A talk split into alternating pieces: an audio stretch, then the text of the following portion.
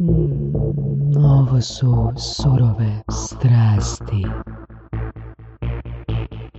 So, Mr. Bradbury. It sounds like Mr. Anderson. Well, thank you for that. Yeah. My full name is Paul David Raymond Peter Bradbury. Really? That's a lot of names. Give me an Anderson who's got a list of names like that. Yeah. Uh, the first time I saw you on Facebook, I, you know, uh, like I thought Bradbury, Bradbury. Are you that famous writer? You know, and like then then I said, oh, maybe not. Let me repeat my name Paul David Raymond. Raymond. Bradbury. Yeah. My, my, un- unfortunately, my uncle died. Yeah. So it's actually you're really related to him. He was the um, first person in the family that uh, knew how to write, and I'm taking his great work to a higher level. Oh, cool. Well, I actually didn't know that. Actually, it's not true, but anyway. okay, we're off to a good start. There's a kind of quality content that we like here. But but but the Raymond is genuine. I'm I am a Raymond. Yeah. Nice. So, Paul, what are the most usual questions you get from journalists that you're really bored of? Uh, why are you here? Okay. Um, Like on the planet Earth. Well, you know, uh, what do I think about Brexit? What do I think about Brexit? What do I think about Brexit? Those are. Um, I, I, actually, j- journalists don't really take much interest in me. A bit like my readers don't take much interest either. I just do my thing, and uh, I enjoy what I do. And some people read it, and but uh, pe- people think because I'm British that I'm responsible for Bleiburg, which maybe I am. Um, and uh, they just it, it's amazing how many people in Croatia just judge you by your nationality without knowing you, um, which is fine. I mean, I have no I have no problem with that. Um, but this whole thing about uh, Brexit, I mean, I, I have no understanding of Brexit whatsoever. I left the UK twenty years ago, and how does Brexit affect me? Um, Probably not much. well, it, it, it- it actually took 18 minutes of my life last week because, or last month, because I went to Varaždin Mup, uh, who are my new favourite people, um, because uh, I had to change my driving license from a UK license to a Croatian license so that I'm now European. My mother is, is Irish, um, and so I can become an Irish citizen or I can become a Croatian citizen, and you know, um, so it, it doesn't really affect me at all. But uh, people just assume because I'm British that I'm responsible for all the evil in the world, and um, and that we have to laugh at me because of Brexit, which is fine if that's what people need to do. But I have no real understanding or interest in Brexit whatsoever. Well, so, what are, what are the most common uh, stereotypes that uh, people have About me or about you? uh, that I'm fat, that I'm a drunk, um, that I'm uh, a Tito lover, that I'm uh, a, a Mossad agent, an MI6 agent, UDBA. Um, I, I, I forget What company do you keep here in Croatia? what company. Yeah. In, in terms of people I speak to, Yeah. Who have such high opinions? Um, well, the- I'm, I'm- my favorite audience is uh, kakvi su komentari. I mean, that's a, that, that that's how I you know that's it's, it's fantastic. It's a it's a it's a subculture that I'm I'm fascinated with. Um, people just make opinions about you. It's it's fantastic, and uh, I don't mind it really. I, I used to be very sensitive, but uh, Yeah, I've heard uh, from a guy that we both, the three of us know that uh, you uh, were once, or for a long time, you were a good guy, and today you're a bad guy. well, on a good day, I never start as a good guy. So if I if I was once a good guy, that's great. Um, yeah, it's amazing. I, the, the things I hear about myself, it's fantastic. And, uh, but So the bad guy is uh, fantastic, right? I'm I'm I'm just Bad me. guy mo- mode. I'm just me, you know. Yeah. And uh, so, so, so this person, we won't say it's Krešimir, is wrong. You, you, you're still a good guy. um, assuming his name's not Matson, I would agree with you. Yeah. exactly. Yeah. What prompted you to actually start writing? Um, you're you're the His author uncle, his uncle, uncle. apart from your uncle. I right? mean, if if you had an uncle like Ray, wouldn't you? Wouldn't you want to be a writer? Um, poverty uh, was what started me. Um, I I didn't start writing online until nine years ago, when I was forty-one. Uh, I was living in Jelsa on Hvar. Uh, I'd lost a lot of money in the real estate crash because I was going to become the Balkan real estate magnate, which didn't quite work out. But if you want to buy an apartment in Tirana, I've still got a few left, so you can come to me afterwards. And uh, I started writing for this uh, online uh, website in Canada called Suite 101, and it was one of these content farms where you they had 20,000 writers, and you would um, write about your expertise. And because they had so much Google juice from all these writers, um, you would make money on AdSense. And it was really, really um, interesting and educational until three months after I started. Google had its biggest ever algorithm change um, called Panda in 2011. And uh, Matt Cutts, who is the uh, spokesperson for Google, went and gave a press conference and he said, I want to show you the poster child of everything that is wrong with the internet. It's a website called Suite 101. and uh, we literally lost 94% of our traffic overnight. Ouch. Overnight. And so I went from the king of Hvar, because nobody was writing about Hvar, so it wasn't hard to be king, to page 25 on Hvar. I mean, they just demoted everything. So, yeah, that was my first uh, le- le- lesson uh, le- uh, learning learning to write on the internet and stuff. So that's that's when I started about nine years ago. And also a lesson about not trusting uh, other people's platforms, right? Well, the the lesson I learned was that um, Google will always respect, at least I thought it would, uh, one thing: um, original content. And so, if you could um, find a niche and own that niche and master that niche and give it good, fresh, original content every day, Google would reward that love. And so that's basically how I started my business uh, with Total Hvar initially, and then now with uh, all the other stuff I do. Mhm. Okay, so for the listeners, uh, what defines a niche? How did you define the niche? A niche is very is very simple to define, and it can be anything really. And uh, it's something from um, wine to uh, a tourist destination to toilet paper to anything, whereby um, the supply of information is less than the demand for information. So if people are searching for something and there is not that enough information on the internet, then and you can fill that niche and there is enough demand of information, that's a niche that you can uh, work on, that you can own, and that you can make a lot of money on. So, for example, I've, I've got a friend here in Zagreb, and uh, he has a cousin because everybody has a cousin in Croatia, um, and uh, he makes lots and lots of money in Germany because he has the number one website for mattresses. Yeah, cool. And so he has all these affiliate programs. And so because of he's got an authority and people looking to buy a mattress because everybody does at some point in Germany, they come to his website and then they get all this information and then they go, okay, I'll buy that one click. Thank you, Amazon. Off you go. So, and that's a niche which nobody would ever even think about. I want to go into the mattress business Yeah. in Germany. Yeah. You know, you know what? What I want to know. Uh, you started with Total Hvar uh, project, right? So that's a niche. So you build it like Total Dubrovnik and Total Split and Total, I don't know, like uh, Croatia.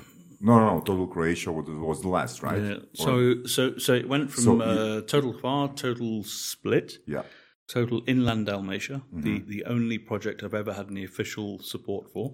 from niche to monopoly. Not monopoly, like niche to. I, I, took took the slow road and everything and, Yeah. and stuff.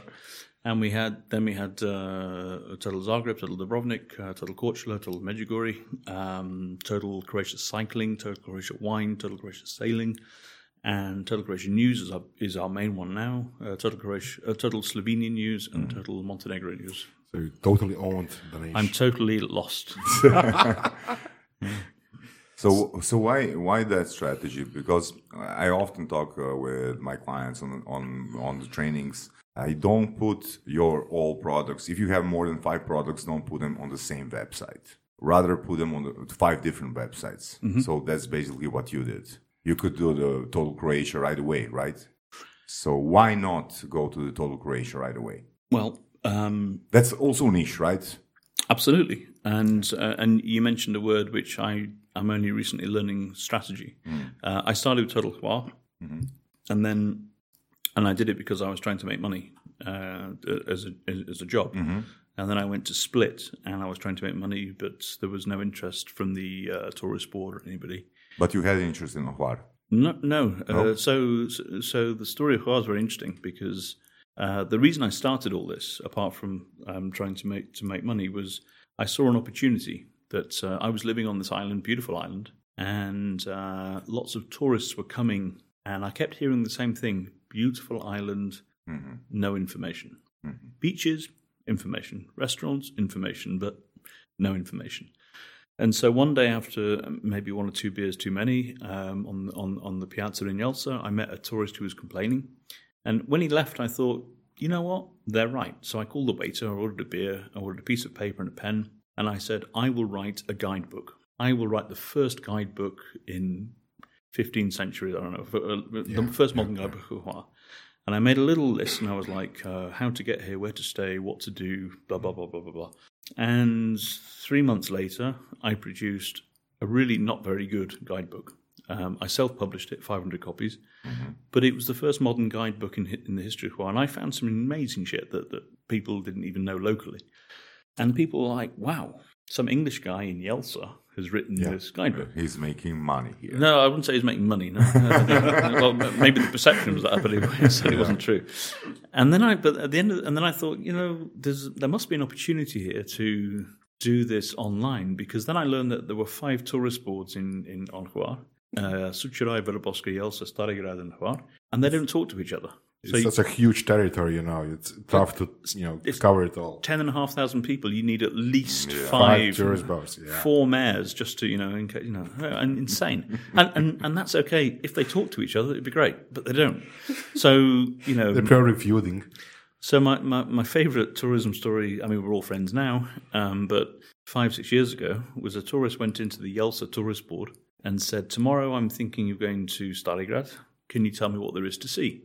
And the guys, the official advice was the bus leaves at 8, 10, 12.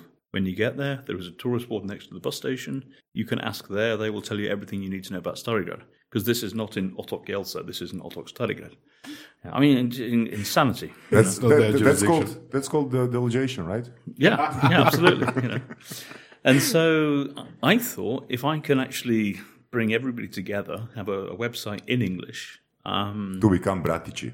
Well, I, I mean, I don't want to mention the T word because otherwise I'll get in trouble again. but um, but if I can bring everybody together and put YouTube videos and actually show people that this is an island that is not just beaches and restaurant and nightlife, but we have olive harvests, we have wine stories, we have UNESCO heritage, we have stuff happening in Vertic, everything. If we can write something every single day, we will make this island alive 12 months a year, and people might want to come and see this outside of the season. Yeah. So um, I went to see the tourist boards and I said, What do you think? And they were like, It's brilliant. We love it. You have our full support. And I was like, and I was like, oh, this is fantastic. My financial problems are sorted. Know, my, my kids can eat. We can even buy some shoes maybe this year. And uh, I said, okay, so let's let's put some numbers behind that full support. And they went, numbers? you know, so like full support means like a CD of photos. We don't have any money for you. Yeah. So that was so, so that was the first lesson. So um, and that's been one of the interesting uh, dynamics of life ever since. Croatia, the land of the full support. Yeah, full support. And it's interesting. I think Hvar is one of the top, at least some some you know, municipalities in Hvar are one of the top earning cities in Croatia. I think. It's got the uh, number one ATM machine in Croatia in terms of money taken out. Yeah. Yeah. So, but no money for you. And I've and I've never ever told anybody that, and here I am live on air sharing that unique information. so you can say thank you. I forget about cultural heritage, UNESCO, all this. But, you know, We're the used ATM to such machine exclusivities. world world exclusive. Yeah. Yeah, it's all about the ATM. Yeah. Yeah. So how, how did you finance yourself before um, starting your web projects? It's like eight years, right? Yeah. From 2002 till 2011. This has been the subject of much speculation. Really? Yeah. Uh, So do we have another exclusivity? well, I can, you know, it's uh, apparently it's Soros, apparently it's Putin, apparently it's. Uh, You didn't buy much shoes. Many shoes. You know, I always I, I I could wear my top suits, but I thought you know I wanted to stay in, stay in keeping. Uh, I've been accused of taking money from an amazing amount of people, and um, I wish I had, because then we would have some money. We uh we, we're financed by um, Google Google Ads. Uh, we're financed by some tourist boards I work with uh, that uh, see the value of what we do. We're financed by um, some businesses that uh, really appreciate what we do and what we can do for them. Like the donations or Mecene. Do you, do you know, have you heard of, of the word mecena? No. No? Kako bi to preveli na engleski, Boris? Basically, it's like patron, patron of the arts. Oh, okay. Yeah, yeah. No, no. I mean, I'm, I'm available. So yeah, if if any patrons or, or mecenas are interested, Yeah, yeah, yeah. yeah, just talk to Paul. Um, so you know, and and you know, we we do okay. We don't, you know, we're not we're not super rich. We're not super funded Yet, We're, yet. yeah, but you know, it's coming. But we have um, we have a great reach, and we have uh, a, an increasing audience, and people like the fact. Croatians like the fact that we're not political, uh, that we're not left or right, like just- finally, and uh, you know, that, and we talk about normal stuff. Yeah, And, you're uh, not left or right, you're total. I don't even know what left and right is, and, and to give you and to give you two examples, uh, when we launched TCN Total Croatian News um, in 2015, July the 9th, I wanted a really big interview for the first day to announce that we'd arrived. I thought, you know, I'm going to publish this, and people are going to go, "Wow!" And and my target obviously was the diaspora because they don't speak, despite being very Hrvati, Bogi Hrvat, and all that, they don't speak Croatian.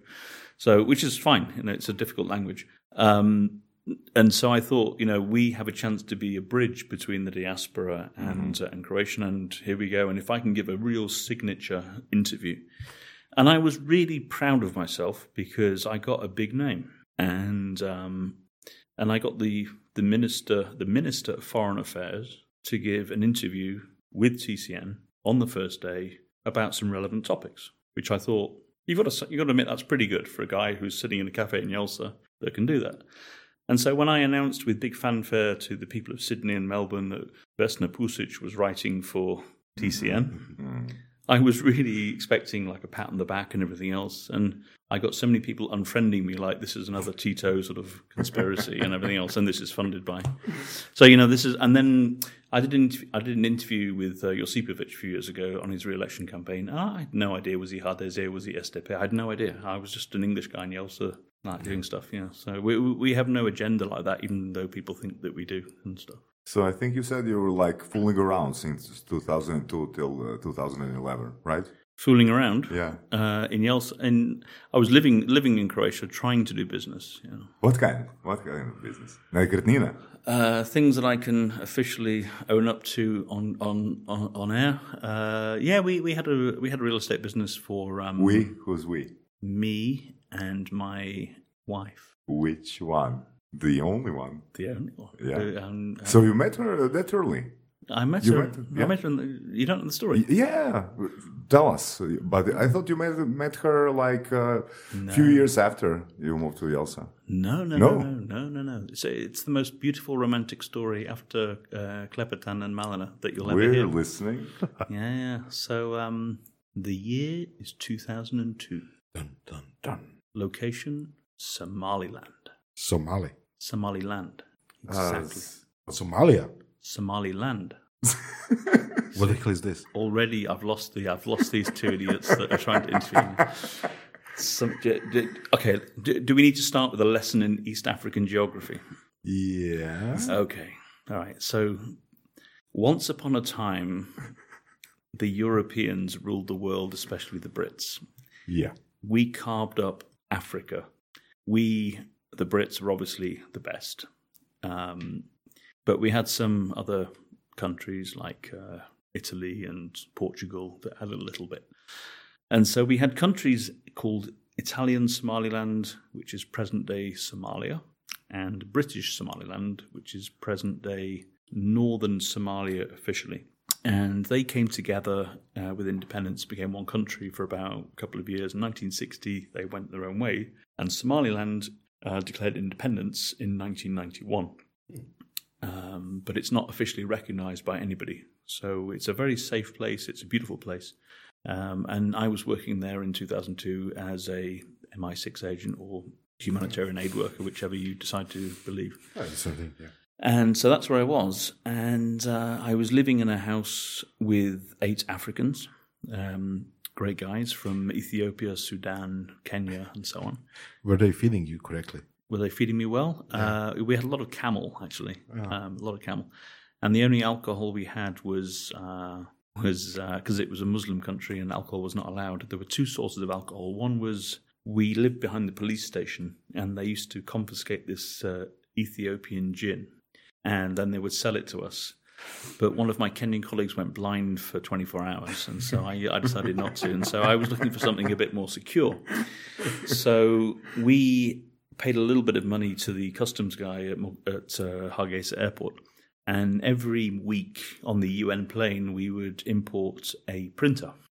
And the printer was never checked. And then the printer arrived and was put in our fridge.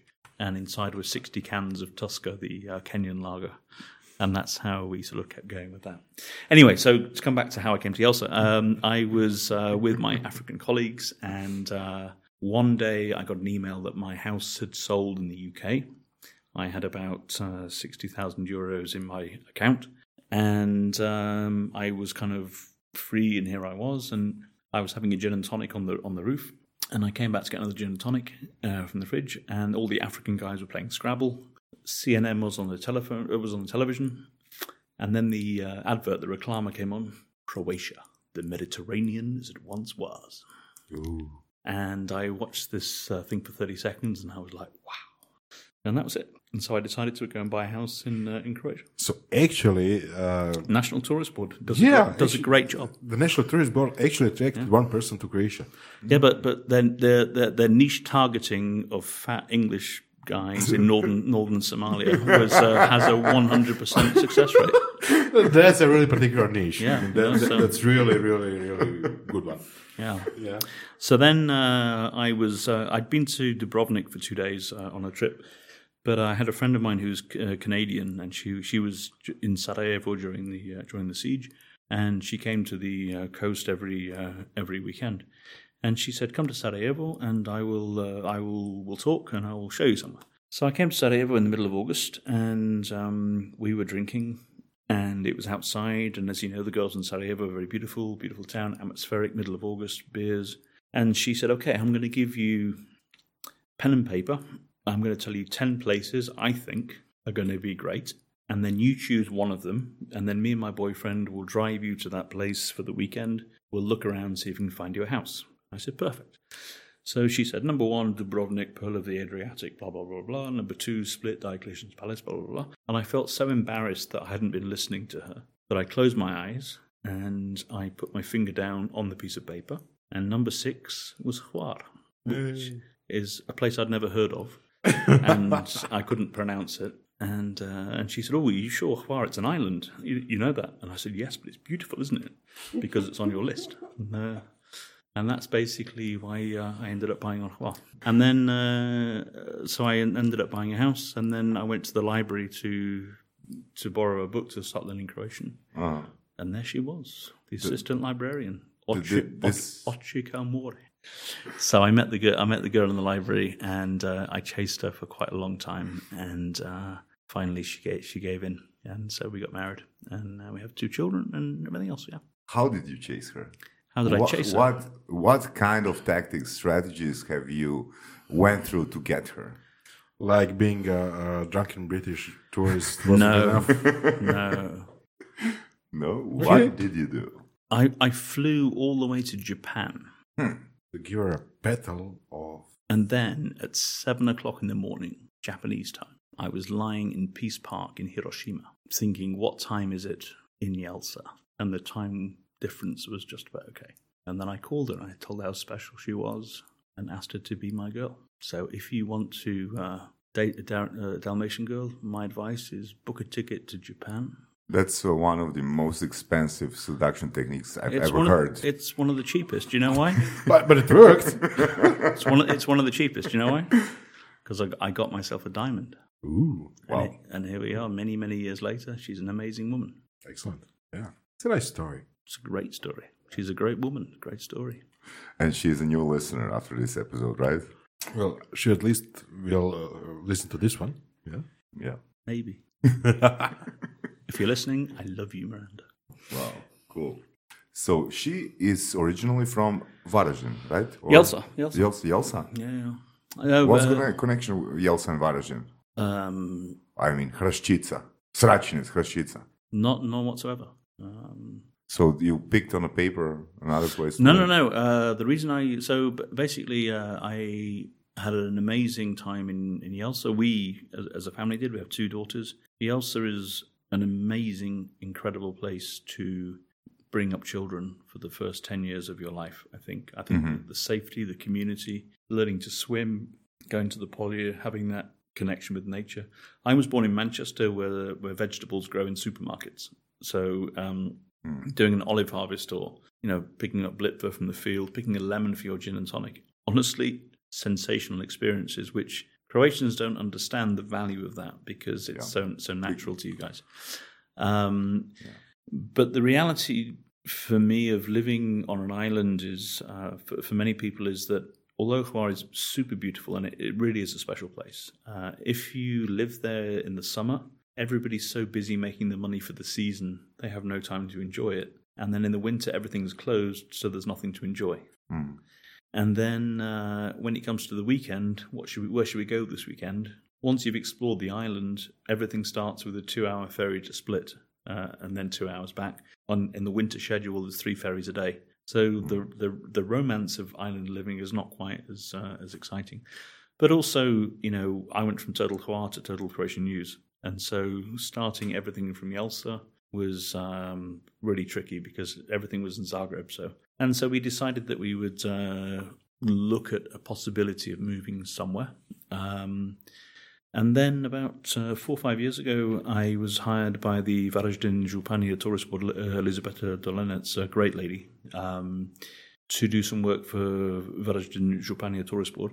And I came up here, first time in my life. I'd never been to, to Varaždin uh, before. And uh, they really looked after me. They took me to um, Ludbreg and to um, uh, to Toplica and to Trakošćan and to uh, Lepoglava and all these different places. And it was really, really interesting. And then they asked me to come back for Špancirfest. So I came. Um, I fell over right in front of the president. I was trying to take a photograph and I slipped, and the Secret Service came because I thought it was a terrorist attack. But that's another story. But and um, but I, I really had a, an amazing time, and I thought, what a, what a wonderful family place. And it's close, and it's just uh, it's close to Zagreb, and it's just chilled, and everyone's got a nice mentality. It seems here, the bureaucracy seems okay. So that's it. So we came, and it's been a really, really good decision. Yeah, so I could agree with Varaždin being a great family place. Yeah. Yeah. It's a great thing you mentioned um, the difference between the summertime and wintertime in Hvar, and generally on all the islands, it's pretty much the same. So uh, I like that you mentioned that people don't have the time or think that don't have the time to enjoy it during the summer, and you know just busy busy catering to tourists and making money. So um, do you have any ideas or any suggestions of how to improve this? How to either um, you know have less tourists but more money, or maybe stretch the, the tourist season across the whole year? You, you wrote several articles on that topic, right? Well, you know, I, I mean, the first thing is that you know I, I write about tourism, but I, I'm not a tourism expert. I'm I'm not a journalist actually. I'm not. But you you have a lot of experience. I'm- I, I, traveled a I, lot, I, yeah. I've travelled. I mean, and, and he- here's the funny thing. You know, before I before I came to Croatia, um, when I was 33 years old, I had been to 95 countries.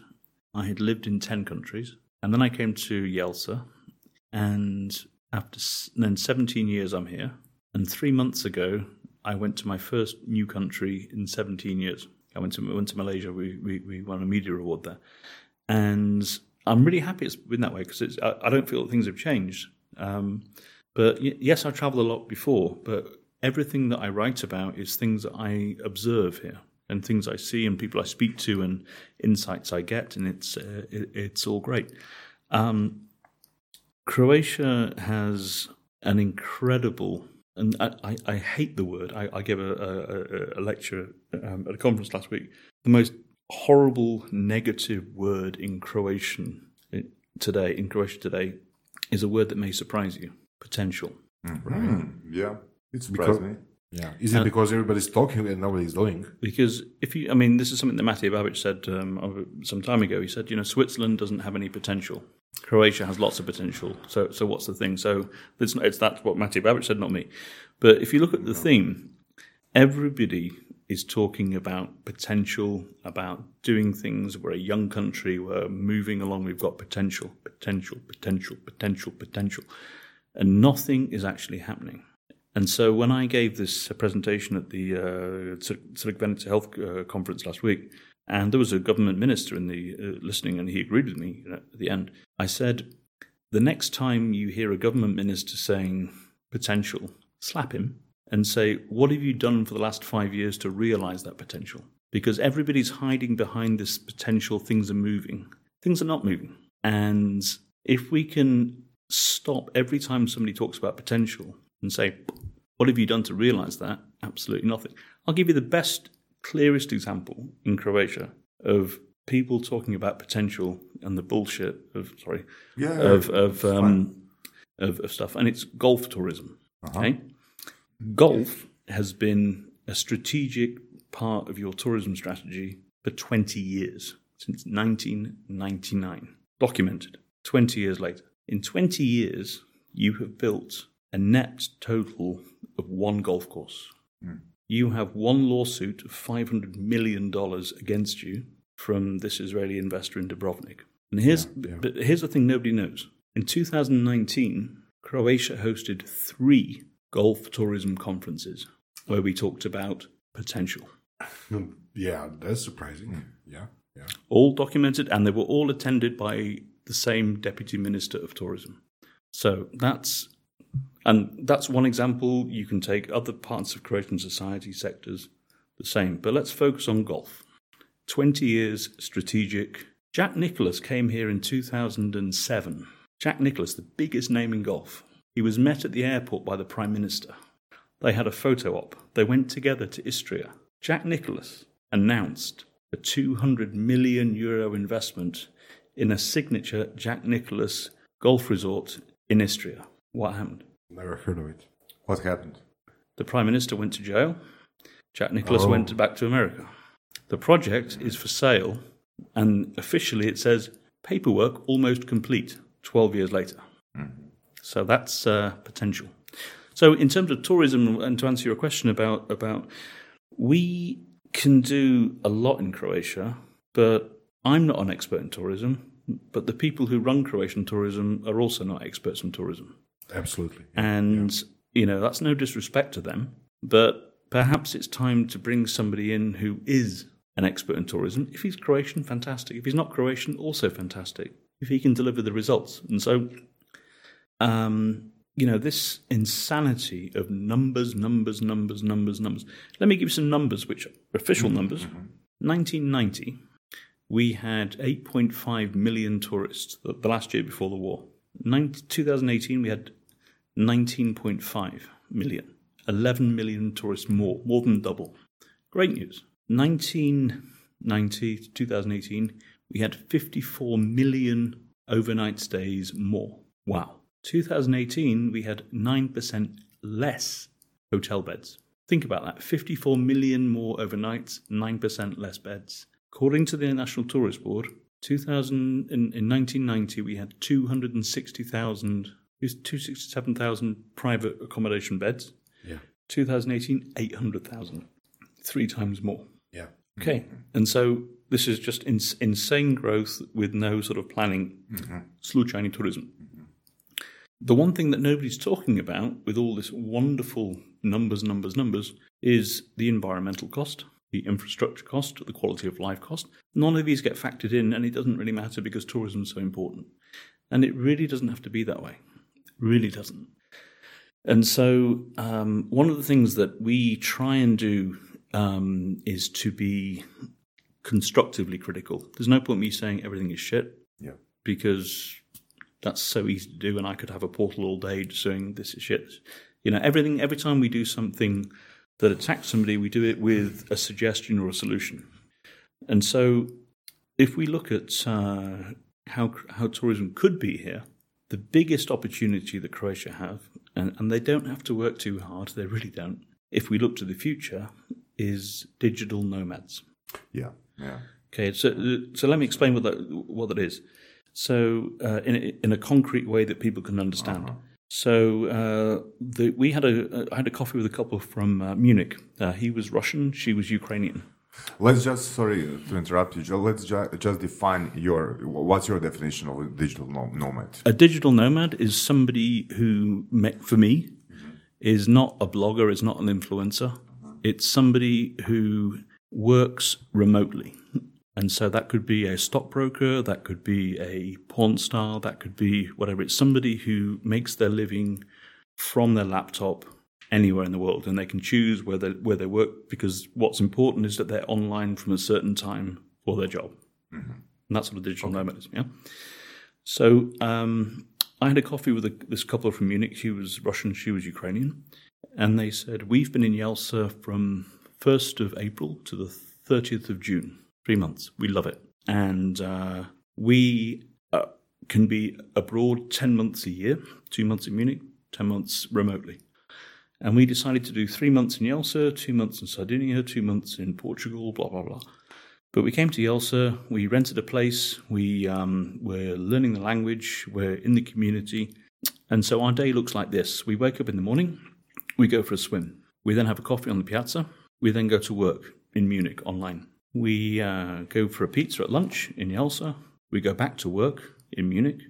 We finish at six o'clock. We go for a swim. We go for dinner It's a nice life. Three and so three months. And so this is one just one couple that's making good money doing the IT stuff in Munich that is spending everything in Croatia but working in Munich. They've got the lifestyle of Croatia and they've got the earning of Munich. And they loved it so much they said we want to come back and rent your place next year. For 3 months from April 1st to June 30 Van Sezona Yeah. And this is these are people that are not tourists that are on a budget. These are people that this is their daily lives. so they shop and they support all the businesses. So, according to various different uh, surveys, by 2035, the world by, will have 1 billion, 1 billion digital nomads. One One billion, billion. 1 billion. People that will. It's a huge number. It's a huge number, but that's the way the world's going. yeah. I can work from anywhere. True. So, Yeah. so your idea is to brand Croatia as a di- digital not to, nomad. not to brand it, but to for it to become a digital nomad destination. Because what does somebody want? They want great internet connection so they can do their job. Okay. And that's failing most places. Well, okay. They want a great lifestyle. So let's come out of the office. What do I want? I want good lifestyle. I want things to do. I want people to meet. I want um, activities to do. I want food and wine. I want lifestyle. I want English spoken. I want it to be safe. I want it to be um, accessible for Good flights to somewhere for, else. for uh, raising kids. Everything. Yeah. Is there anywhere else in Europe better than Croatia for that? Now, if we could get, let's dream a little bit, if we could get 2% of that market by 2035 of, of 1 billion nomads, that's 20 million people working in Munich, living in Croatia, spending money. Not only on the coast in the summer on the beach, but in Osijek, in all these, because we have, we've interviewed a digital nomad from Denver who lives in Osijek. She loves it. Most amazing place in the world. And this way, you don't have to um, put the pressure on, you know, all the things environmental. This is just a natural organic growth. It's the thing that Croatia does amazingly, and we don't have to work too hard to make it happen. We need to, we need to make it easier for non-EU residents to get permits to come and stay here. We need to do some. We need to digitalize so that mm. everything's simple things. Mm. Estonia's done it. We can do it. So if we can do that, we suddenly have wow a totally different tourism to, to Sun and Sea, but a totally achievable tourism will, which will actually generate a lot more money because these people come for one month, two months, three months. They've got money. They'll spend money. Mm-hmm. Yeah, that's the important thing. So, general tourists will come for a few days or a week or two weeks, but digi- digital nomads will stay for months. Yeah. Well, they'll, they'll stay and they'll spend because because they're because they're living here. So you, get a lot of tourists that will come, um, and they'll you know they'll bring the food with them if they're driving down from Prague and places like that. But it's all putting pressure on things that uh, we can't sustain. The, the, the, the Dalmatian coast today is thirty percent of what it was fifty years ago. Yeah. It's in a bad shape. Yeah. You know, Dubrovnik is a disaster to go and visit. And we do it because we're greedy, and we do it because we need the money because we've structured our country that way. Um, and there's absolutely no reason for it. You know, another another gift that Croatia has that it's absolutely not using is um, Tesla. Yeah. Like the, the name Tesla, the person. Like the whole, I mean, uh, The whole brand. I mean, I, I- I know you guys blew up his house twice, which is not, not, not great for the tourists to, to talk about, but but the reality is that by 2030 you'll have 21 million electric cars on the roads of Europe. The reality is is that 75 or 80 percent of your tourists at the moment come by car. The reality is is you have the Smiljan you, the. you have the Old Trafford, highway. the Nou Camp, the whatever it is of electric cars and the electric revolution. Smiljan, you could make a temple, Yeah. a temple mm. for Tesla related things, brands, and you you have the the authenticity, you have the, the thing. It's right there, and this is something for the future. And you could brand Croatia as being the Rimac, the Tesla, the innovative, healthy, eco stuff. It's it's. I mean, to me, as a as a fat English guy, it's so obvious, you know. Um, and nothing's being done. Yeah. The only question is who's we? Well, who's okay? okay, Well, we'll, we'll we'll we'll come to that. The the other thing that I mean, I, I was stunned by, and I've only just um, just come across this, uh, but we're about to make it a big thing. I hope. Um, are, are you too Catholic? For the listeners, Kind of, sort of. they're, they're, they're praying at the altar at the moment. Okay, no, no. The, the reason I ask you is because um, you know this is a very uh, Catholic country, and um, there are a lot of amazing Catholic sites and Catholic traditions, such as uh, you know, Our Lady of Tersatur, Mary Marija Bistrica, um, the Madonna of Sinj, Zakrižna and everything else, and totally fantastic. Totally respect all that. Um, and then you have Medjugorje um, in in Herzegovina, which is a phenomena. Uh, some people are completely convinced by it. Some think it's the best bit of Herzegovina marketing ever. Um, and, and, and whatever your opinion is, it doesn't really matter for, for this discussion. Um, the realities are that it brings a million tourists every year. Yeah. 12 month tourism. 5% of Croatia's tourism comes to this one little village in Medjugorje, which, which is fine. The reality is that when you get there, there is physically nothing to see. The reality is the Vatican has not recognized it. So the reality is you have a million people going to see something that isn't there, that isn't official, which is okay from, from a marketing point of view, if you look at it that way, genius. But here's the thing nobody I've met, or almost nobody I've met, realizes that Croatia has a miracle certified by the Vatican that you can visit. Really? Really? Which one? Well, we'll get to that. The Croatian economic wonder. But it's not Not that one. It's a it's a physical miracle, and you can even see the pechat, the papal bull. You can see it. Yeah? Yeah. And not only that, it's a story of three churches, uh, including one church which, in 1789, when the capital of Croatia was, What is it? thank you very much, uh, there was a plague, and the Croatian government in 1789 said, if you can, uh, God, if you can stop this plague, we will build a church of thanks in this location. And God stopped the plague, and not for the last time in life, the Croatian government did nothing. until, That's a good point. until, re- ready for this? 1994. During the war, 205 years after the plague, the Croatian government made good on their promise and they built a church of thanks for this stopping the plague in 1789.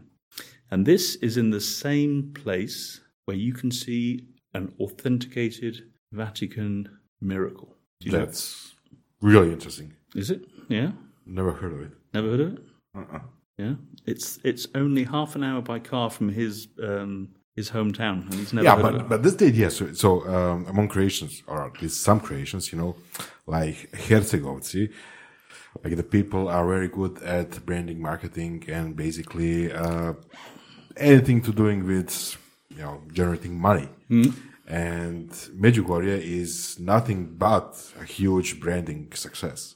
If uh, it's a success, certainly, and some people believe it, which is fine. And I'm not saying it's genuine or it's not genuine. What, Doesn't what matter. It's what- a it's huge marketing success. What I'm saying is that Croatia Has a better thing. has the real thing, Yeah.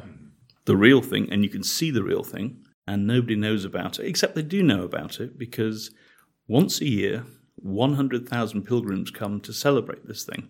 One hundred thousand. Once a year. Where is it? Ludbreg. Ludbreg. Cool. Let me tell you the story of Ludbreg. It's super, super interesting. Super interesting. So in 1411, the, the priest was saying Mass in the private chapel of the Baron. It's a beautiful chapel. It's got frescoes, everything. It's really, really, really pretty. You can visit it today. And during the uh, during the mass, for some reason, he said, "I don't believe in this story of the blood going into wine." Okay, and at the end of mass, he looked at the chalice where where the wine was, and he was horrified to see it turn to blood, and he was terrified because he thought God has listened to me, and he's and so he hid the chalice in the wall, and he told nobody.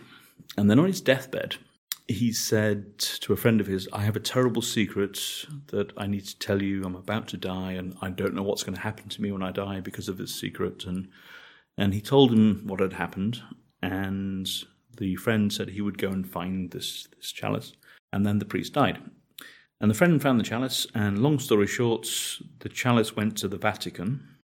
And in Rome, they were like sufficiently convinced that they organized a uh, papal inspection, whatever the whatever the thing is, and they came to Ludbreg. And in 1535, 124 years after the event, they declared the Eucharistic miracle of Ludbreg, and they gave a um, like papal bull and everything.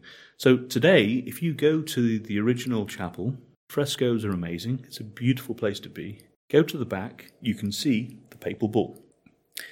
And then, if you go 200 meters further to the main church in Ludbreg, just off the main square, centre of the world, which is, they say is always closed because the priest doesn't want tourists. But if you go during Mass, it's open. You walk in, what do you see? The chalice with the blood from 15 from 1411 is there. The miracle is on display. That's cool.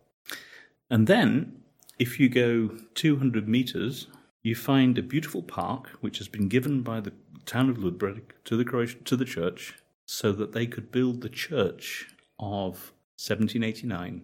And there it is in this park. They have the Stations of the Cross. It's a big place.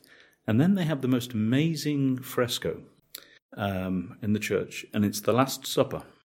And the Last Supper always has the disciples and Mary Magdalene. Not this one. This one has um, the wine is the chalice, the Ludbreg chalice, and then all the all the disciples are the saints of Croatia, and all the blessed people like Ivan Merz and uh, um, um, Cardinal Stepinac is there, and there's there's all these uh, the, the guy who was uh, Mother Teresa's uh, guy in uh, all these different people there. So I've never seen anything like it. It's incredible. So there you have already amazing content for Yeah. religious. I mean, not for normal tourists, but for religious tourists, this is a wow. Yeah. But Ludbreg, uh, generally, um, the people of Ludbreg uh, have this like uh, sense for branding, right? Well, obviously not because they're not doing anything with it. Center of the world. Yeah, Yeah. but this is For, for such a small. um, But such a small place. I mean, it's a very, it's a very uh, different place than anything I've seen in Croatia for sure. And they're also number one for uh, per capita for getting EU funds. So they're actually they've got a thing for business too. But this, to me, is a huge story for Croatia. It really could be. And so, if we can develop, and and and, and the crazy thing If we can develop the no, potential. the potential is huge. Yeah, but but but but, but, here, we- but here we go again. Yeah, that's it. It's Yeah, it's the it's the p word. So stop the p word, you know, and then Croatia move forward. But at the moment, they have a few Polish tourists coming, and they come and they spend the night in Hotel Raj. What else would you call your hotel if you're in? uh, Obviously, yeah.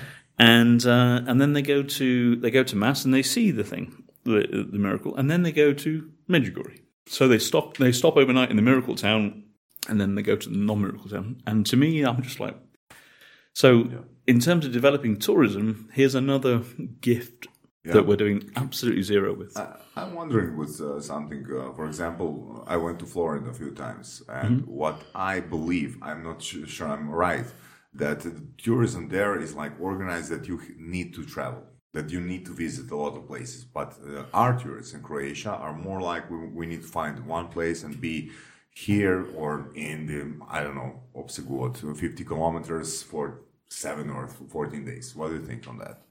I think what I think tourism is changing. I, I, I think uh, traditionally for Croatia, i that people would come for seven days to a destination, sit on a beach, and Yeah. do this, this, this. And now tourists want more than that. They want two days here, two days here. They want to, to get more. So, so the tourist need is is evolving from what it used to be, and Croatian tourism is not evolving with it. Yeah, so it's not responsive to to that particular need. Um, and so really we have uh, we have this culture of we have the sun, we have the sea, they will come.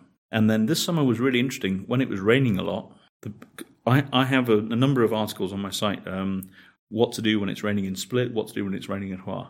And I can always, I live in Varaždin, I always know what the weather is like in Dalmatia because I look at my Google Analytics and these two things are going are going up. Oh yeah, it's, it's not so cloudy. Yeah, and but then what is there to do? There's nothing to do. Yeah. Okay. That's a problem. And now, um, but then, but then you look at it and like, why not? You know. And so let's look at some really simple things that we have here, like golden gems that we have that we do nothing with. We're so proud of 130 wine varieties, the original Zinfandel. Why don't we have a museum of wine that celebrates the story of that, of the phylloxera, of the emigration of, of Yeah. And of Fistonich, and a tasting thing of all this, this, this. Why don't we have a museum of football? For fuck's You know, like you know, you guys you know, are. you know, you know. Uh, I don't think that we have the same definition of the word, word museum here or anywhere else that where you've been. Because, for example, in the states, everyone wants to go to the museum. it's not just a, a place where you can learn new stuff. It's the place where you where, where you can entertain yourself and your kids, right?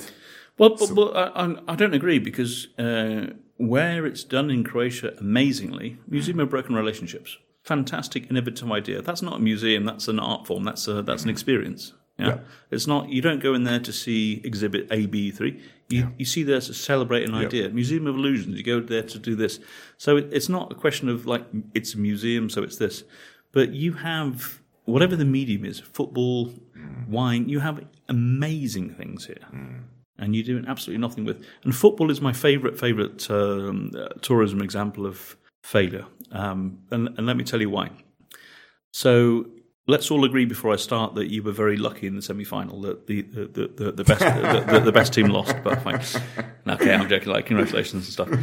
But you know, I've never been in a country in my life where that euphoria. Uh, it was just, I mean, even as a as a foreigner, it was just wow, you know, and, and the 550,000 people on the street, fine. But the biggest story was what happened in Russia, not on the football field, but with the fans and with the shirts. And brand Croatia was the hottest thing on the planet. And it was yes, it was the football, but it wasn't football. It was the guys.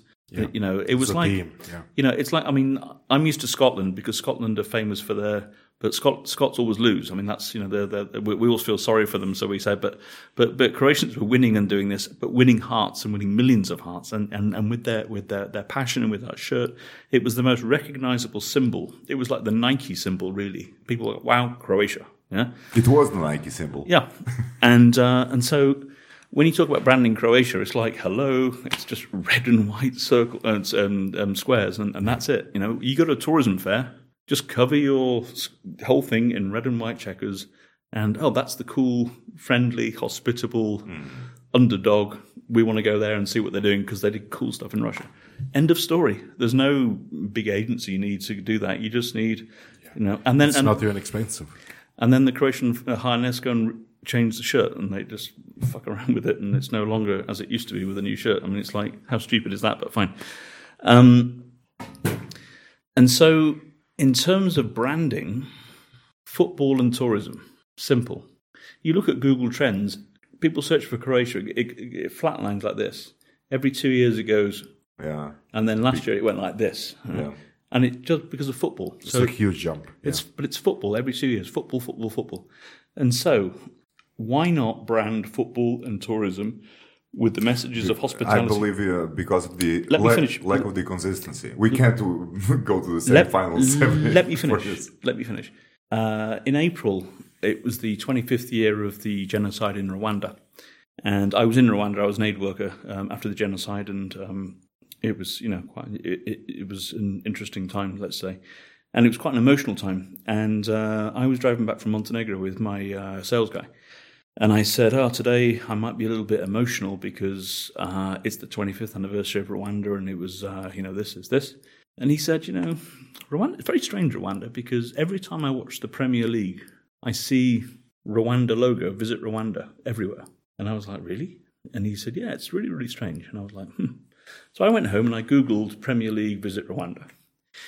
Arsenal Football Club signed a 30 million pound uh, sponsorship deal with Visit Rwanda, Rwanda Tourist Board, to for th- four years, I think it was, to promote Rwanda tourism um, on the shirts of Arsenal Football Club, with the billboards, with all this different thing, visits, you know, exchanges, the whole sort of package.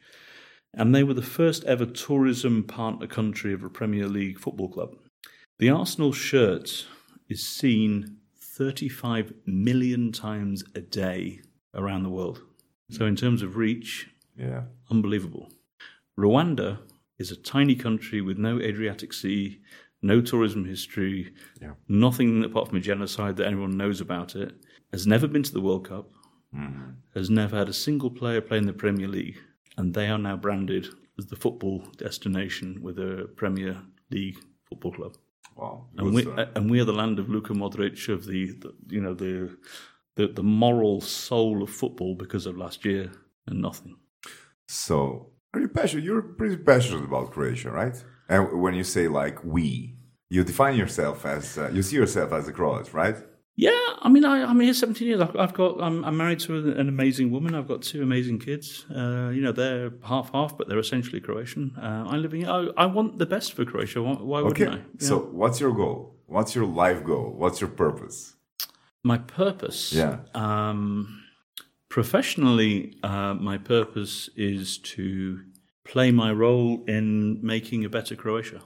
Um, and I, a, a lot of people think I'm like anti-Croat because I criticize things, and uh, which is fine.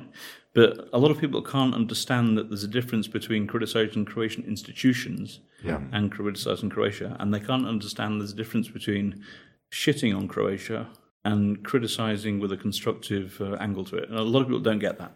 And a lot of people can't get past the fact I'm British, so I'm a spy and I'm doing my hidden agenda and so on. Which is fine. I respect all that, you know, because this is this is a region which has you know been disappointed by foreign powers, including the British before, and I, I totally respect that. And I don't ask anybody to believe my intentions. I know what my intentions are, and I know what I do. Um, I look at everything here, and I look at uh, what we can do, and I see huge things that we can do. And I see the one of the biggest problems in Croatia, apart from the potential, is the number of amazing positive things that happen in this country that nobody knows about. Like, so, what would you say your your top three are? well, it's not a question of top three, but let me tell you about uh, Natalia from Ogulin, who's from, she's Polish. She is uh, living here for six years. She's married to a Serb. Um, and she is one of the premier people in Croatia for getting EU funds for businesses from farmers to uh, social initiatives to everything else. She's phenomenal.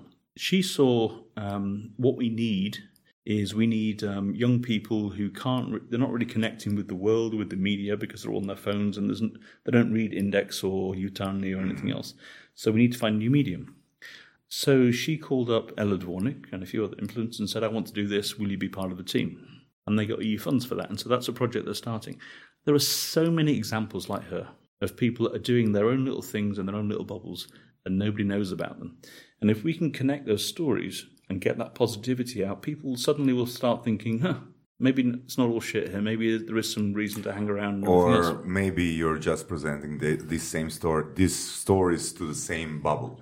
Not at all, because um, uh, in September there was the best the best conference this year. I've been to a lot of conferences this year, too many. but was uh, Podozhetnik Mindset in September. Um, I don't know if you were there, but they had uh, you know they had Rimac, Tedeschi, uh, Bakic, Muravosh, uh, Bagatin, um, all the sort of top names in entrepreneurship, and they were all presenting their failures. And in the front row was not the ministers and the deputy ministers as it usually is. There were high school students that had won um, awards for you know business uh, projects, whatever else. It's a great detail. Yeah. Uh, and it was, uh, and I was just, this is sensational, you know. And the American ambassador, who I've never met, but he stood up and he said, "Let me tell you how I lost four million dollars, and let me tell you what I learned from losing four million dollars. Apart from it was an expensive lesson, and it was so refreshing to see people in Croatia, especially successful people in Croatia, saying it's okay to fail, because in Croatia, if you fail, Yeah. you, the shame of it you have to hide from everybody, and so, and and, and this is one of the reasons we can't move on uh, economically. And this was to me was a wow. This is a mindset changer, and and if we can go and, and actually get these messages into schools and into universities that it's okay to change. And at the end of it, they announced we will have four of these conferences next year. Uh, one in Osijek, one in Rijeka, one in Split, one in Zagreb, aimed at students, not businessmen. We want to go to the uh, to the mindset of the young Yeah. people. And there is honestly there are, there are an incredible amount of people doing amazing stuff here. The problem is that nobody knows about them, nobody writes about them. And that's one of the things that we do. We write about it and we celebrate them. And we celebrate the. I mean, I, I have two mottos. Uh, one is um, give people what they want, like good, amazing content, and celebrate the little guy. Because if you celebrate the little guy who's doing stuff, he'll never forget. Yeah.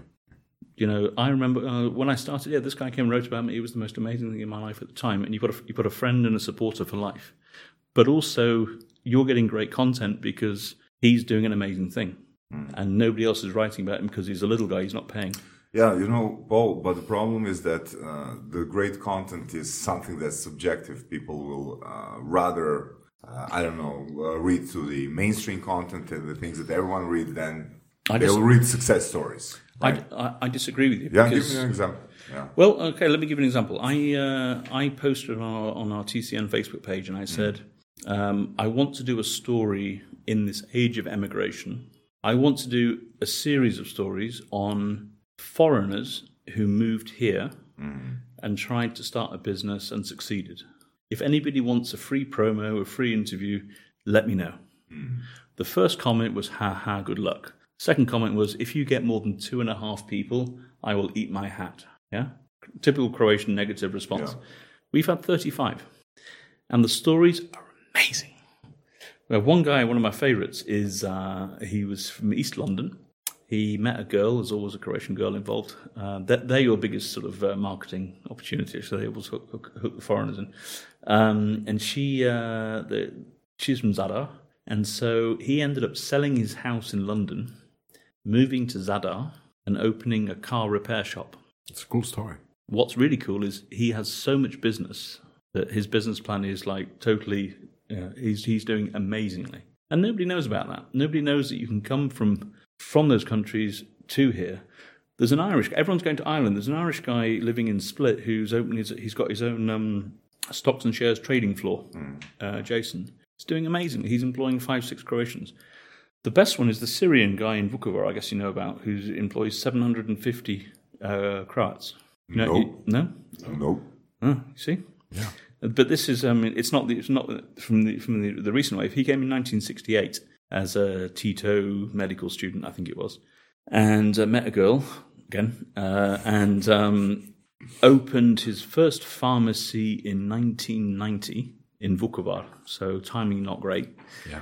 Um, got through that, uh, survived, and now has, I think, 35 pharmacies around Croatia. Then decided he wanted to open, to produce his own Croatian medicines. So he opened a factory near Vukovar and um, now employs 750 people.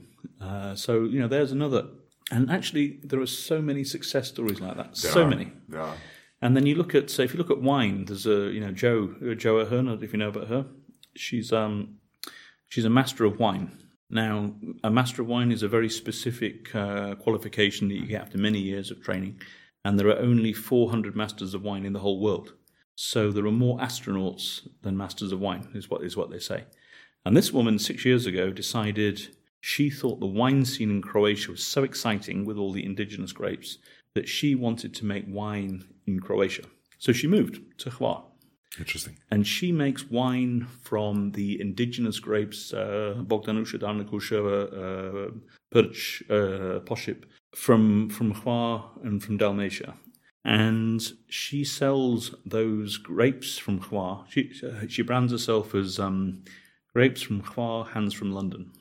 And uh, she sells that in top places in Tokyo, Kyoto, Melbourne, Sydney, London. She does. She lives. She lives on. The, she lives in Stari Grad. Great examples. Great And and actually, there's dozens of them, Mhm. but nobody knows about them because everybody wants to focus on the negative.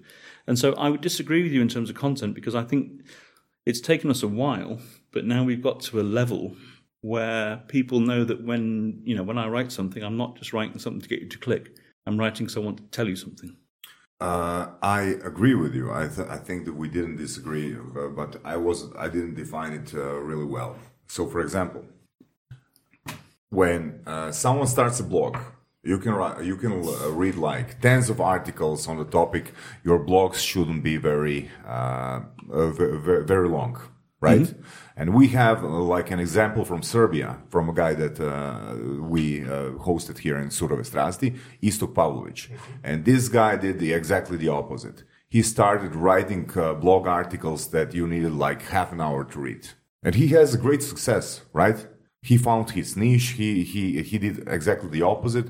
He made it. Like, I, I, Surove Strasti, for example, we have like a thousand visitors a day or something like that. Well, but Surove Strasti will never have like uh, half a million visitors a day because it's not that type of content. But you've got quality and you've got your audience. Yeah, yeah, yeah. So that's something that we needed to define. So we c- you can touch like four and a half million people uh, here in Croatia with the success stories. No, but, but- you'll but- get the quality. Uh, you'll get you'll get really quality readers. But let me give you an example then. Yeah. Uh, we did a story recently, a lot of research um, about a Croatian institution. It was quite brave of us to publish what we published because we're, we're not indexed, we don't have the, that backing, we're just a small thing. Uh, the results of that publication has already resulted in some uhljebs being replaced. Uh, we had contact last night from Forbes magazine saying that uh, the EU were investigating this case and that they wanted us to be involved. Now, I'm not. I, It's great, actually. it's great. It's fantastic. It's, It's, it's you know, practically unheard of. uh, absolutely. And now, we don't have huge readership, but we Yeah. have we have a high quality readership because who reads us? Anybody who has any kind of interest in Croatia that doesn't speak Croatian, Yeah. we're the number one for that. Yeah. And that who is that? That's EU institutions, diplomats, embassies, international media, and so on. And so our, our readership is really, really high quality. But to change the culture, uh, culture, we need to change the well, absolutely. Yeah, you yeah, that, that's what I was making a comment on. Yeah. Yeah. So, for example, if we have like four uh, conferences a year, not at the same place, you know, But it's going to take like a few decades to. to, to well, it is, but but, but but that's that's one part of the strategy. But but even having that is is seismic. it's good, like a micro.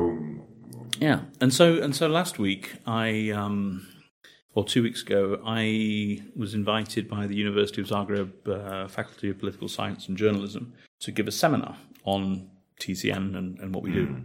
And I thought, you know, I'm not sure I have anything smart to say because I'm just this fat blogger that sits and writes crap and stuff. But um, I thought, you know, I'm, I'm going to go and I'm going to see who turns up and I'll talk about my experiences, not as a professional because I'm not, but as a human story about making a living um, uh, uh, as a blogger. And uh, and then I thought this could be an opportunity that we could start an internship program where I would get one or two students and they would be interested in learning whatever we can teach, but get some experience, have something on the CV that they wrote for us. I'm sure that could be useful. We could get some uh, access to the Gen Gen Z um, generation Yeah. or Gen Z, what I don't even know what we call it, you know. And uh, and then we could, get, you know, th- there's a trade off there. And I got there, and uh, there were seven students, and I was expecting like fifty or something, but Yeah. there were seven. And I was like, wow, I've come all the way from Varaždin for this. I prepared this, but okay. And I gave my presentation. It was a forty-five minute thing. we had questions afterwards, and I said, anybody who wants to be an intern, uh, this is what we're offering. Send me an email. And of those seven that came to the seminar, uh, we've just started with three interns. That's uh, fantastic. And That's- those and those three we, we met today, and I said, okay, um, if you're looking for professional guidance, I'm not going to give it to you. Uh, this is what I think, and this is what I can do. And the first girl, she came to me and she said, for, we, we met her, me and my editor Lauren, we met her, and she was shaking. She sat down and she was so nervous, and I was like, please, we're not that serious. Please just relax. And she's like, yeah, but you know, I, I really was really inspiring what you said, and I really want to do this, but my English is not so good, and you know, I'm a bit nervous, and I don't really see what I can contribute. I'm only a second year student. And by the end of the conversation, I said, What are your passions? And she said, I'm really into archery, and I'm really into these reenactment, these historical reenactment things. And we talked about something in Barrington, and I said, Okay, for your first article, you go and research the society in Valleston that does these reenactments, interview some of the people that you know, put it all together. I'll give you the framework of the article, and when it's ready, we'll publish it under your name, and you will be the world authority on that particular thing. And then the next week, you do the next town and the next town. And then we put together a series of articles, and Yeah, so that's great. idea. you will be the expert. yeah. Now, I couldn't do it, but you can. Hmm. And then the next thing you do is with your two friends you want to be interns. I bet the three of you wished you knew some things about going to university in Zagreb before you went. Yeah, yeah, we did this, this, this. Make a list. Do an article, 10 things we wished that we knew about Zagreb University before we went. I couldn't write that because I've got no idea Yeah.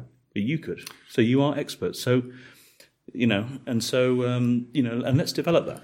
You know, Paul, um, uh, I I see uh, where you're heading, and I, I believe, and we all know that there are extra motivated people like Voras, you, me, and uh, the guests from Surove Strasti.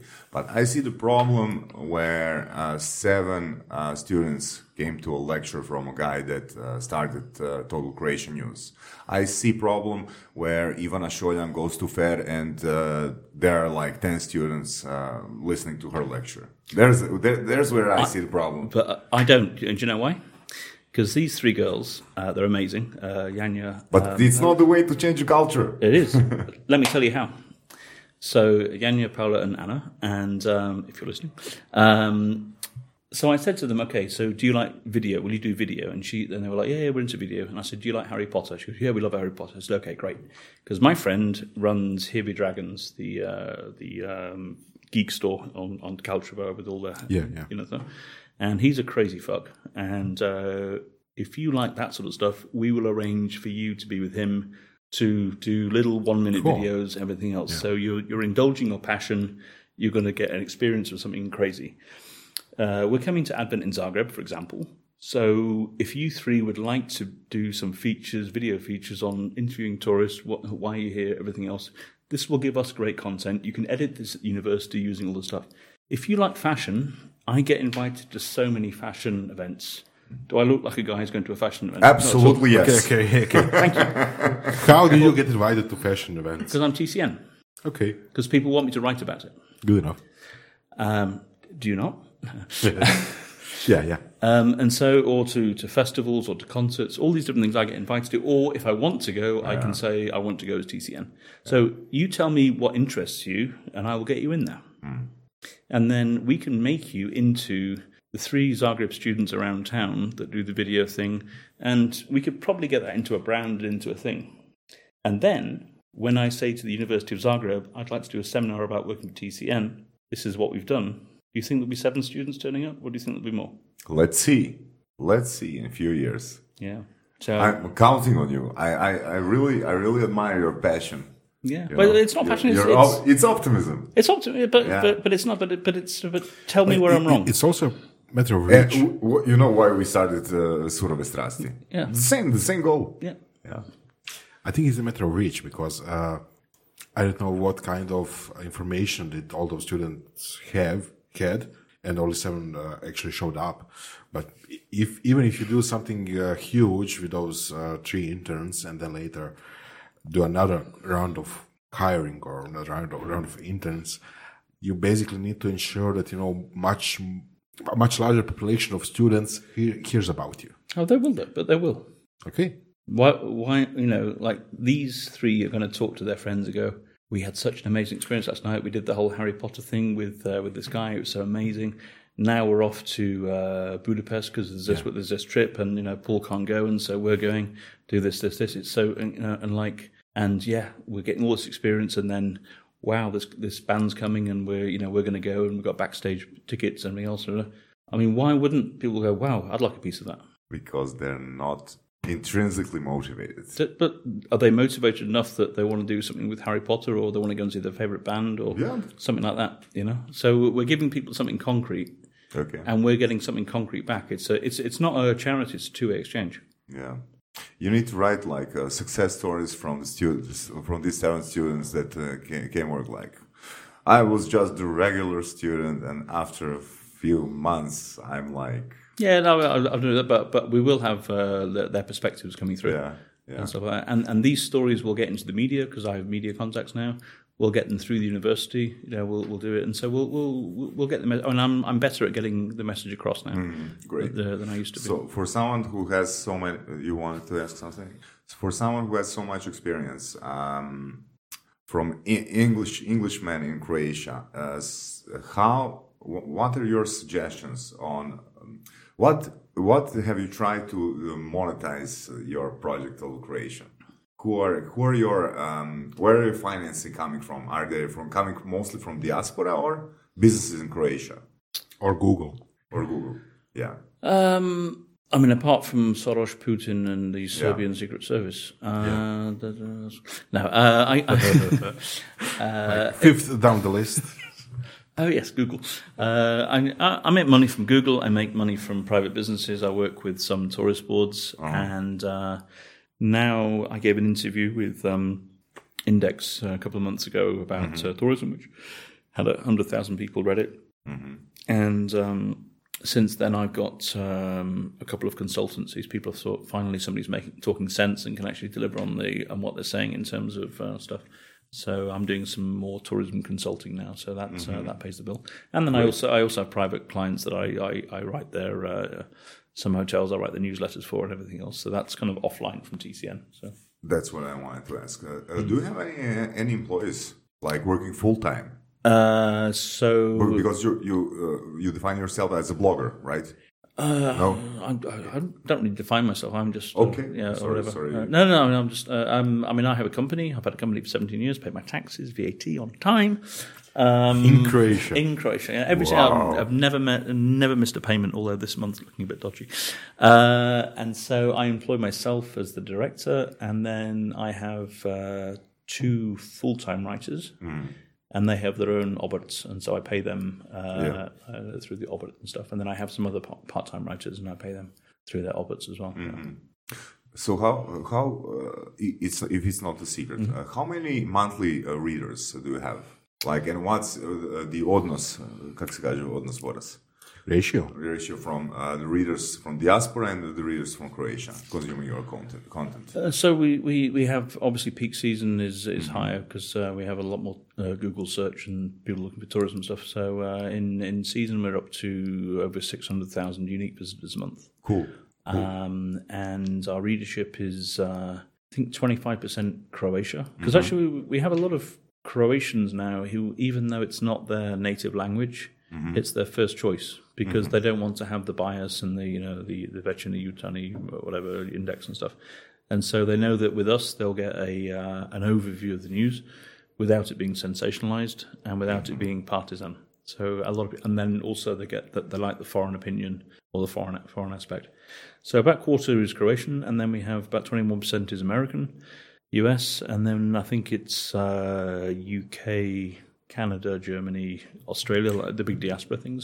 Uh, a lot of Scandinavia, um, Brazil, Poland are the, are the big countries. 60, 100,000 uh, a month. Six hundred. 600,000. Yeah. Uh, do you get often asked advice about Croatia? So from tourists and visitors. So do people come to you and you know just uh, ask you where to go and what to see and you know Yeah. how to do business? Yeah, I get a lot of that, and so I I started a new project last year called Croatia in 100 Pages, uh, total-croatia.com, where we attempted to answer all those questions. Uh, so we have a huge article in what's it like living in Croatia, opening, doing business in Croatia, um, Croatian currency, um, being gay in Croatia, uh, a beer guide in Croatia, what are the beers, and everything else, and that sort of stuff. And uh, so basically, when I get those advice, those questions now, I just say, you know, we have a website for that. Um, That's cool. yeah. It's a, also nice positioning because you're basically a one-stop shop for uh, information about Croatia, Yeah, I which is not provided by the usual or supposedly, uh, you know, normal car, uh, normal channels. sources, Yeah, channels. Yeah, yeah, yeah. Yeah, I mean, and that's uh, you know that's you know I've had my differences with the official uh, tourist board and so on, but It only means you're a normal guy. yeah, yeah. But um, but for me, it's if they're not doing their job, that's an opportunity for somebody that is doing their job, and it's all you know. Apart from the the shaming thing of like we're better than you, you know, it's bringing us traffic, it's bringing us money, and it's bringing us respect, and it's bringing us uh, everything else. It's it's an excellent strategy actually. Yeah. And I think that there should be more. I mean, you know, also it's it's a huge potential. You know, uh, it's a huge niche because you know, just replacing the the malfunctioning state services with something which actually works and which provides value to people. Yeah, I mean, I mean, when I started, I was frustrated because I was uh, looking for funding because I was, you know, I needed to feed my family, and now I totally am oblivious to any sort of other websites at all. I know what I want to do. I know I can do it. I know how to do it, and I just do it. And the the only results that matter at the end of the day is what happens on my website. Uh, Paul, I have some questions from uh, uh, one of our top fans, Surove Strasti. Are you ready? Okay, Um, how much money did you took from turističke zajednice? how much money did I take from the Turkish Yeah, yeah. Okay. uh, yeah, I, I'm. I mean, I have a contract. I, I don't know if I'm allowed to answer that. Yeah. Uh, well, I, I, don't, I, haven't, I haven't checked my Uh, contract. You're not sure. You're not sure if you. Okay. Uh, but I'm- You want to skip the question? Not at all. I mean, I'm, I, I, I- don't want to put any numbers down there because of things, but uh, I let me just say that uh, I had an agreement with them in 2016 after I wrote an article in the uh, Croatian media. Uh, we agreed a package. They paid me for that package.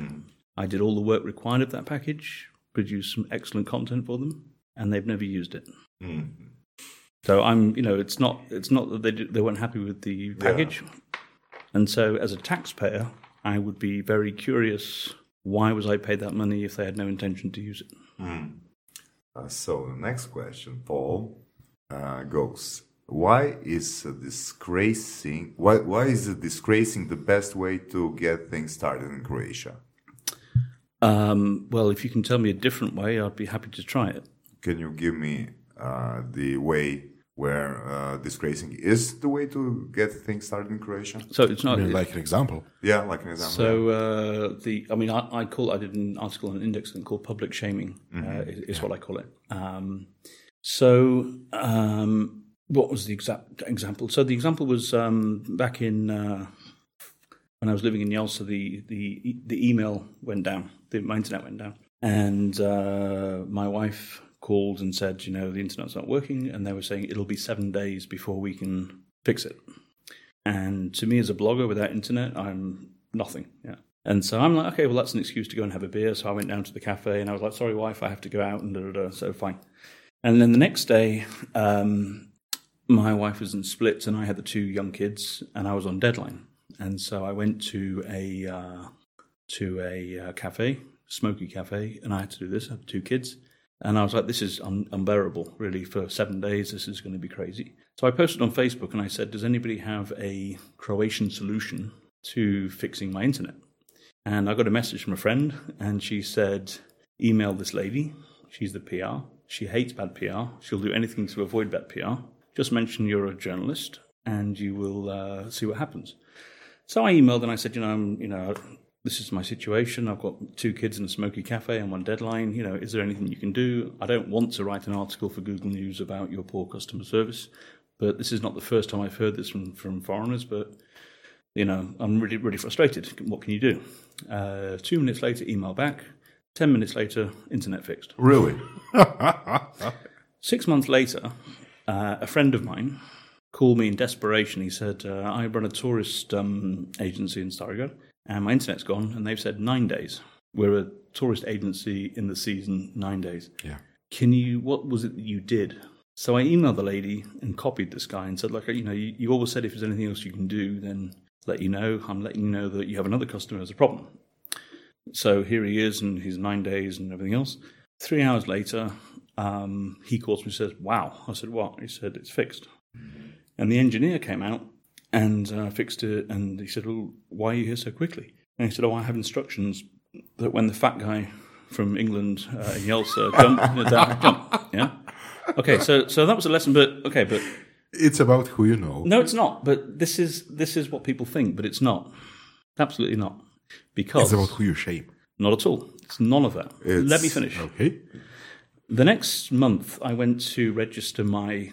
I, I bought a second-hand car in Germany, and I came to register it.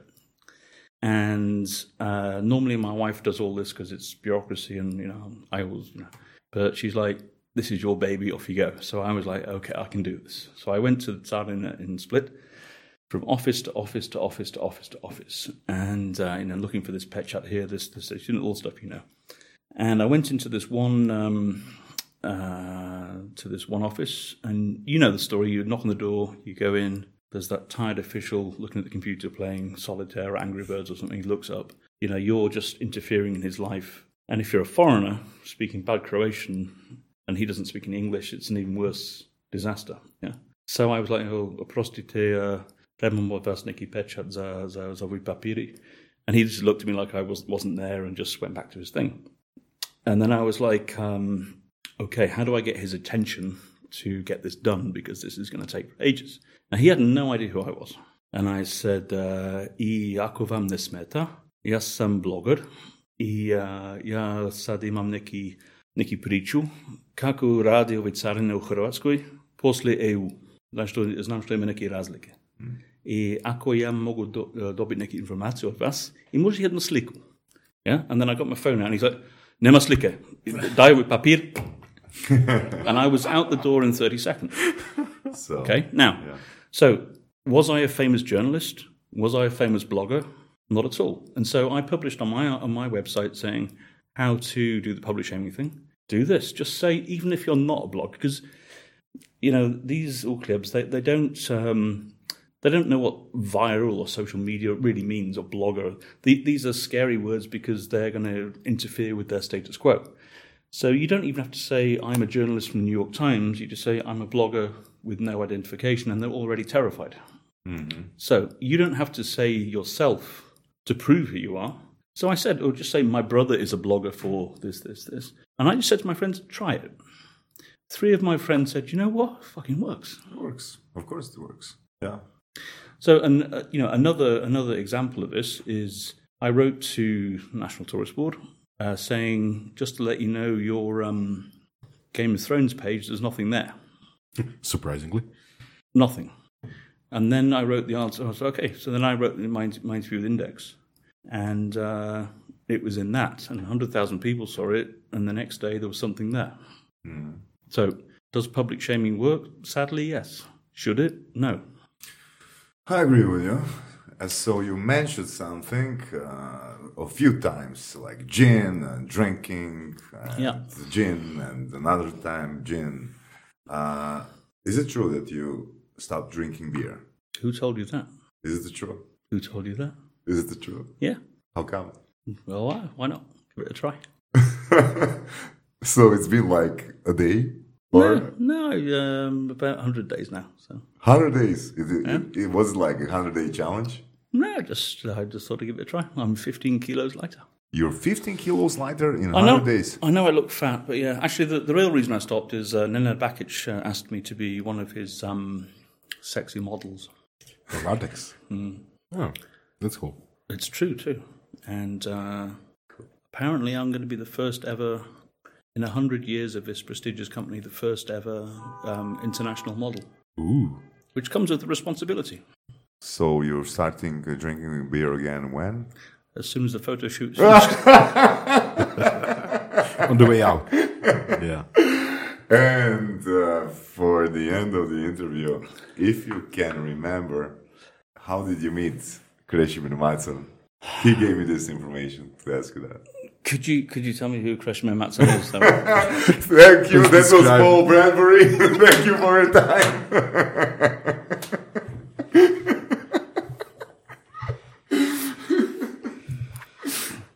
Oh, that guy, the singing sensation. the singing sensation. Um, don't tell Kresho, but I, I didn't vote for him. Um, uh, amazing, interesting story actually, and and and I, I know that Kresho has his fans and he has his uh, non-fans, and uh, I can only say that uh, he has been one of the most uh, influential people and supportive people uh, that, that I've met on my journey in Croatia.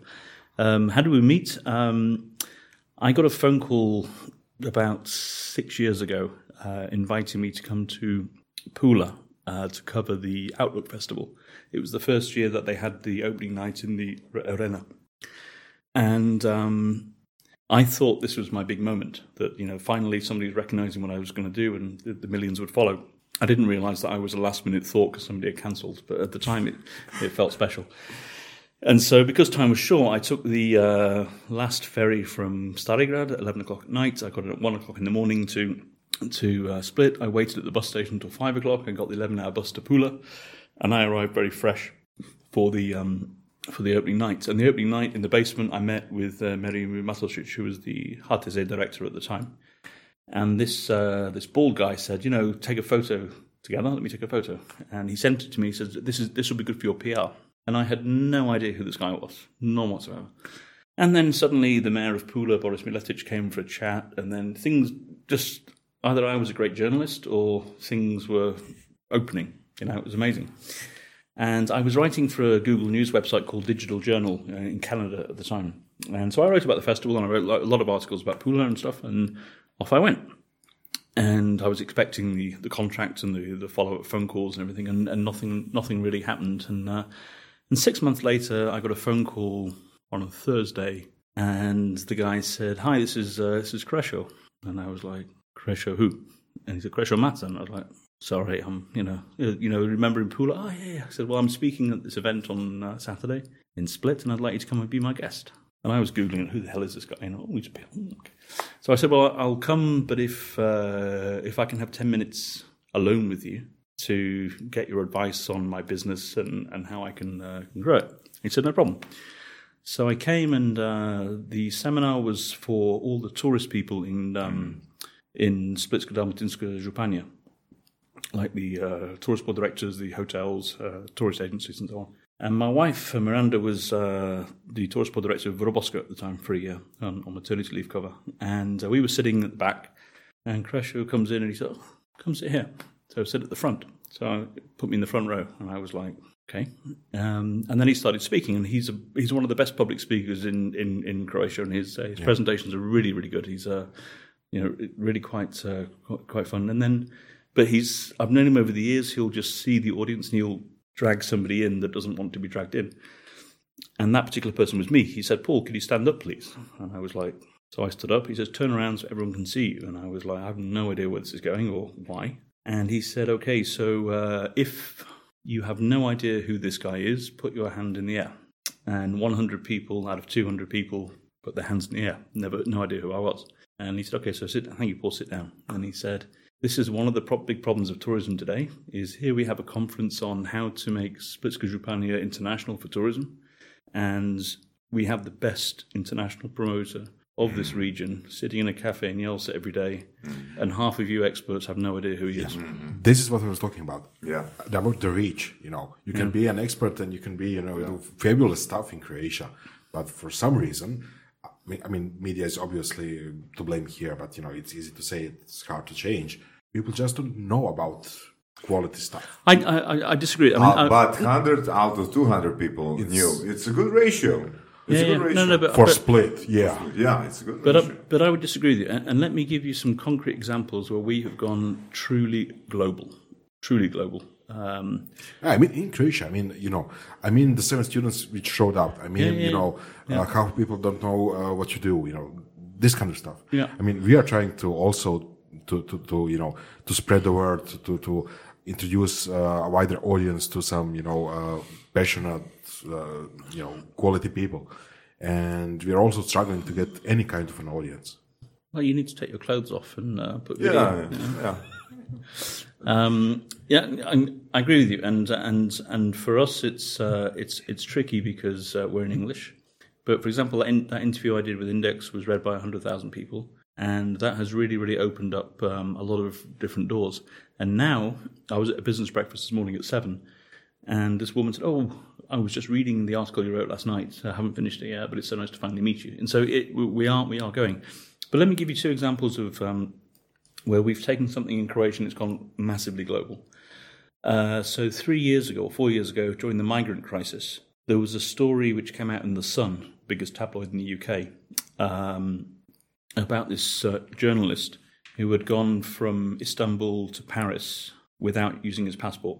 So he'd managed to, to go through all these different countries without showing his passport, especially through Croatia. He came through Croatia and uh, just walked through. And this was a month after the terror attack in, in Paris. And so his point was Croatia is in the EU, it's a Schengen applicant, and terrorists are walking through here. I mean, it was terrible PR for, for Croatia. Yeah. And so the Minister of the Interior at the time, uh, Ostojic, um, called me Ranko, uh, got the guy's passport and published on his Facebook page saying this is when he came in by train from uh, Serbia, and this is when he flew from Zagreb to Paris. He didn't go by train. Total, total horseshit.